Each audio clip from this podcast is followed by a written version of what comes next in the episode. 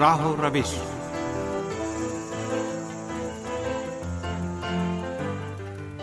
تمام سامعین خدمت میں تہا شمیم اور مریم زہرا کا سلام عرض ہے۔ پروگرام راہ و روش کے ساتھ حاضر خدمت میں امید ہے کہ پروگرام بھی آپ کی توجہ کا باعث بنے۔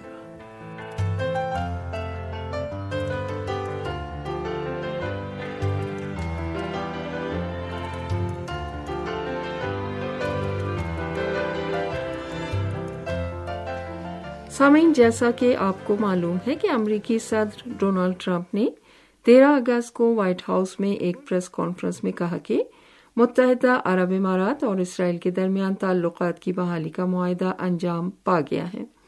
متحدہ عرب امارات، امریکہ اور اسرائیل نے ایک مشترکہ بیان میں اس خبر کی تائید کرتے ہوئے اعلان کیا ہے کہ ابو ظہبی اور تل ابیب کے درمیان دو طرفہ تعلقات براہ راست اور علنی صورت میں برقرار ہوں گے۔ اس پروگرام میں ہم اسی معاہدے کا جائزہ لیں گے۔ ہمارے ساتھ رہیے گا۔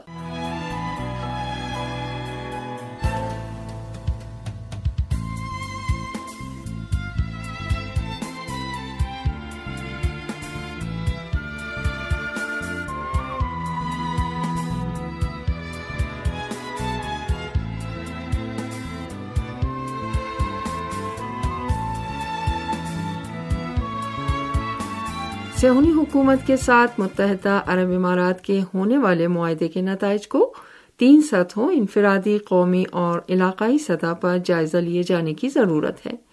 انفرادی سطح پر اسرائیلی وزیر اعظم بنیامین نتھنیاہو اور امریکی صدر ڈونلڈ ٹرمپ کو اس طرح کے معاہدے کی ضرورت تھی۔ نتھنیاہو اس وقت مقبوضہ علاقوں میں اسرائیلی مظاہرین اور سیاسی نقادوں کے سخت دباؤ میں ہیں۔ دسیوں ہزار لوگوں نے نتھنیاہو کے خلاف مقبوضہ علاقوں میں بڑے پیمانے پر مظاہرہ کیا اور وزارت عظما کے عہدے سے ان کے مستفی ہونے کا مطالبہ کیا۔ نتھنیاہو متحدہ عرب امارات سے معاہدے کو اپنے لیے کامیابی سمجھ رہے ہیں کیونکہ انہوں نے کوئی مراد دیے بغیر اس ملک کے ساتھ امن معاہدے پر دستخط کیے ہیں۔ امریکی صدر ڈونلڈ ٹرمپ کو بھی امریکہ میں کورونا وائرس کے پھیلاؤ کا مقابلہ کرنے میں ناکامی اور اس ملک کی معیشت پر اس کے پڑنے والے برے اثرات کے بعد نہ صرف نومبر دو ہزار بیس میں ہونے والے انتخابات میں اپنی کامیابی پر یقین نہیں ہے، بلکہ بیشتر سروے نتائج سے بھی اس عمر کی غمازی ہوتی ہے کہ ٹرمپ کو جو بائیڈن کے مقابلے میں شکست کا سامنا ہوگا۔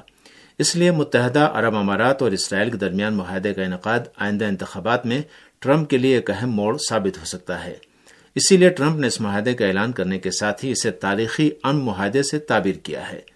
متحدہ عرب امارات کے ولی عہد محمد بن زائد کے جن کا اس معاہدے میں کلیدی کردار ہے کو اس معاہدے کا سب سے بڑا نقصان ہوگا۔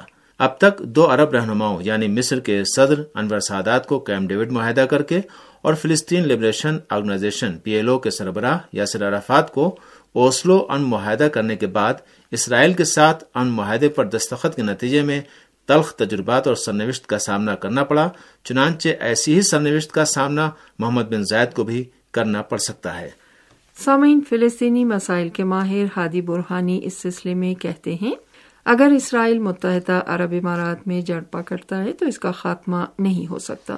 اگر امارات کے شہزادے محمد بن زائد اسرائیلی وزیر اعظم نتھنیاہو کے ساتھ ایک پلیٹ فارم پر یکجا ہو گئے تو ہمیشہ کے لیے اس کی سرنوشت تبدیل ہو جائے گی۔ جن لوگوں نے اسرائیل کے ساتھ سول کیا ہے، ان کی سرنوشت سب کے سامنے ہے، یا تو ان کی سرنوشت انور سادات کی ہوگی یا عرفات کی سرنوشت۔ اسرائیل کے ساتھ متحدہ عرب امارات کے سفارتی تعلقات کی برقراری کے قومی سطح پر بھی نتائج سامنے آئیں گے۔ قومی سطح پر اس معاہدے کے نتائج میں سے ایک یہ ہے کہ اس سے فائدہ اسرائیل کو ہی پہنچے گا۔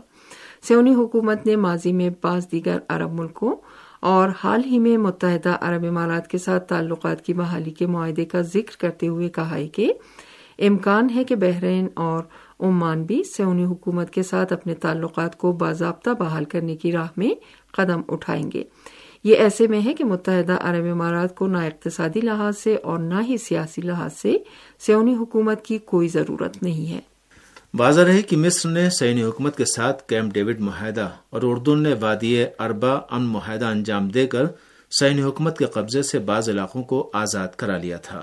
چنانچہ مصر نے کیمپ ڈیوڈ معاہدے میں امن کے مقابلے میں صحرائے سینا کو سینی حکومت سے واپس لیا، تو اردن نے بھی وادی اربا ان معاہدے میں اردن کے بعض مقبوضہ علاقوں کو واپس لے لیا تھا۔ لیکن اس وقت سینی حکومت کے ساتھ متحدہ عرب امارات کا جو معاہدہ انجام پایا ہے، اس کے بدلے میں مقبوضہ علاقوں کی ایک بالش زمین بھی آزاد نہیں ہوگی اور مقبوضہ علاقوں سے غرب اردن کے بعض علاقوں کے الحاق کا منصوبہ بھی اپنی جگہ برقرار رہے گا۔ یہ الحاق کا منصوبہ منسوخ نہیں ہوا ہے، بلکہ اسے التوا میں ڈال دیا گیا ہے۔ جیسا کہ مقبوضہ فلسطین میں امریکی سفیر ڈیوڈ فیڈمین نے بھی کہا ہے کہ غرب اردن کے بعض علاقوں کو مقبوضہ علاقوں میں ضم کرنے کا منصوبہ منسوخ نہیں ہوا ہے، بلکہ عارضی طور پر اس پر عمل روک دیا گیا ہے۔ ان حالات کے پیش نظر کہا جا سکتا ہے کہ سینی حکومت کے ساتھ متحدہ عرب امارات کا معاہدہ امن کے معاہدے کے مقابلے میں ٹھینگا دکھانے کے مترادف ہے۔ ایک اور مسئلہ یہ ہے کہ مصر اور اردن نے ایسی حالت میں سے حکومت کے ساتھ امن معاہدے پر دستخط کیے ہیں کہ دونوں ملکوں کی مشترکہ سرحدیں مقبوضہ سرزمین سے ملتی ہیں۔ لیکن متحدہ عرب امارات کی اسرائیل کے ساتھ نہ صرف کوئی مشترکہ سرحد نہیں ہے، بلکہ مقبوضہ سرزمینوں سے جغرافیائی لحاظ سے بھی اس کا بہت فاصلہ ہے۔ اس لیے متحدہ عرب امارات وہ پہلا عرب ملک ہے کہ جس کی اسرائیل کے ساتھ جغرافیائی سرحدیں نہیں ملتی۔ لیکن اس کے باوجود غاصب سونی رجیم نے امارات کے ساتھ امن معاہدے پر دستخط کیے ہیں اور یہ اس سہونی رجیم کے لیے ایک اہم کامیابی ہے۔ روزنامہ الاخبار نے لکھا ہے کہ متحدہ عرب امارات کا خیال ہے کہ فلسطین کا مسئلہ ایک بوجھ میں تبدیل ہو چکا ہے، جس کے شر سے ہر قیمت پر خلاصی پانا ضروری ہے۔ متحدہ عرب امارات کا یہ اقدام سبب بنے گا کہ ابوظہبی کے خلاف علاقائی دباؤ میں اضافہ ہو جائے۔ فلسطینی اتھارٹی جہاد اسلامی فلسطین اور فلسطین کی اسلامی مزاحمتی تحریک حماس نے امریکی اقدام کو بیت المقدس کے ساتھ بڑی خیانت اور غداری قرار دیا ہے۔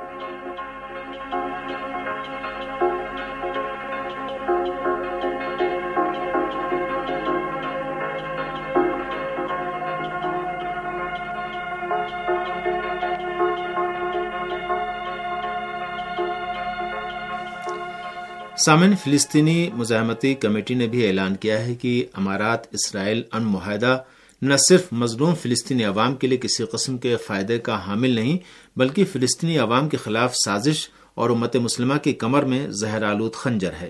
اس سلسلے میں فلسطینی تحریک آزادی پی ایل او کی مرکزی رہنما حنان اشراوی نے بھی ٹویٹر پر جاری ہونے والے اپنے ایک پیغام میں لکھا ہے کہ غاصب سہونی رجیم نے خفیہ مذاکرات کے ذریعے متحدہ عرب امارات سے اپنے تمام جرائم کا انعام وصول کر لیا ہے۔ حنان اشراوی نے امارات کے ولی عہد محمد بن زائد عال نہیان کو مخاطب کرتے ہوئے لکھا ہے کہ ہمارے ساتھ مہربانی نہ کرو، ہم تمہاری مہربانی نہیں چاہتے۔ اشراوی کا بیان متحدہ عرب امارات کے اس دعوے کے جواب میں ہے کہ جو اس نے کہا ہے کہ امارات اور اسرائیل کے درمیان ان معاہدے کے ذریعے غرب اردن کے بعض علاقوں کا مقبوضہ علاقوں سے الحاق روک دیا جائے گا۔ ترکی کی وزارت خارجہ نے متحدہ عرب امارات کے اس اقدام کو منافقانہ اور ریاکارانہ قرار دیا۔ اسلامی جمہوری ایران اور یمن کی قومی نجات حکومت نے بھی امارات کے اس اقدام کو تاریخی ذلت رسوائی اور بدنامی قرار دیا ہے۔ سامعین، مراکش کے ایک قلم کار اور ناول نگار ابو یوسف تاہا نے سیونی حکومت کے ساتھ متحدہ عرب امارات کے تعلقات کی بحالی کے معاہدے کے اعلان کے بعد شیخ زائد کتاب ایوارڈ لینے سے انکار کر دیا ہے۔ انہوں نے اس بات کا اعلان کرتے ہوئے کہا ہے کہ اسرائیل کے ساتھ تعلقات معمول پر لانے سے ہمارے سر شرم سے جھک گئے ہیں۔ انہوں نے اپنے ایک بیان میں کہ جس کا مراکش کے قلم کاروں نے بہت زیادہ خیر مقدم کیا ہے، لکھا ہے کہ میں اپنی زندگی میں فلسطین کے مسئلے پر ایمان رکھتا ہوں اور میرا ماننا ہے کہ فلسطینی قوم تاریخ میں استقبار اور ان کے حامیوں خاص طور پر سیونی حکومت کے مظالم کی چکی میں پستی آ رہی ہے۔ اس بنا پر میں اپنے ضمیر کو مطمئن کرنے اور فلسطین کی مظلوم قوم کے ساتھ یکجہتی کے لیے اس ایوارڈ کو لینے سے انکار کرتا ہوں۔ مراکش کے ایک اور مصنف اور مترجم احمد وزیری نے بھی شیخ زائد ایوارڈ لینے سے انکار کرتے ہوئے کہا ہے کہ آج جو مسئلہ درپیش ہے، یہ ہے کہ متحدہ عرب امارات نے ایک عرب قوم کی حیثیت سے غاصب اسرائیل کے ساتھ تعلقات کی بحالی کے ذریعے انسان دوستی اور ملت فلسطین کے حق میں عدل و انصاف کو پامال کیا ہے۔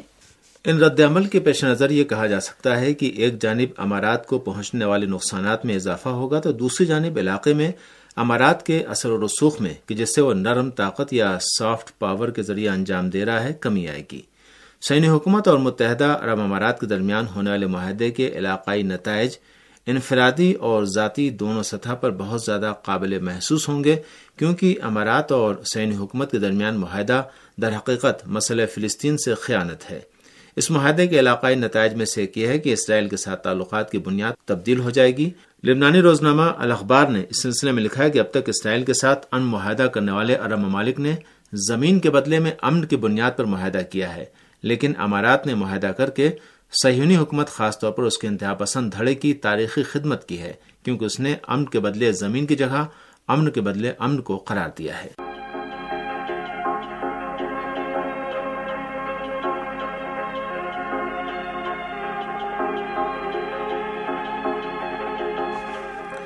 سامنے اسی کے ساتھ اس پروگرام کا وقت اب یہیں پر اپنے اختتام کو پہنچتا ہے۔ اگلے پروگرام تک کے لیے آپ سب سے اجازت چاہتے ہیں۔ خدا حافظ۔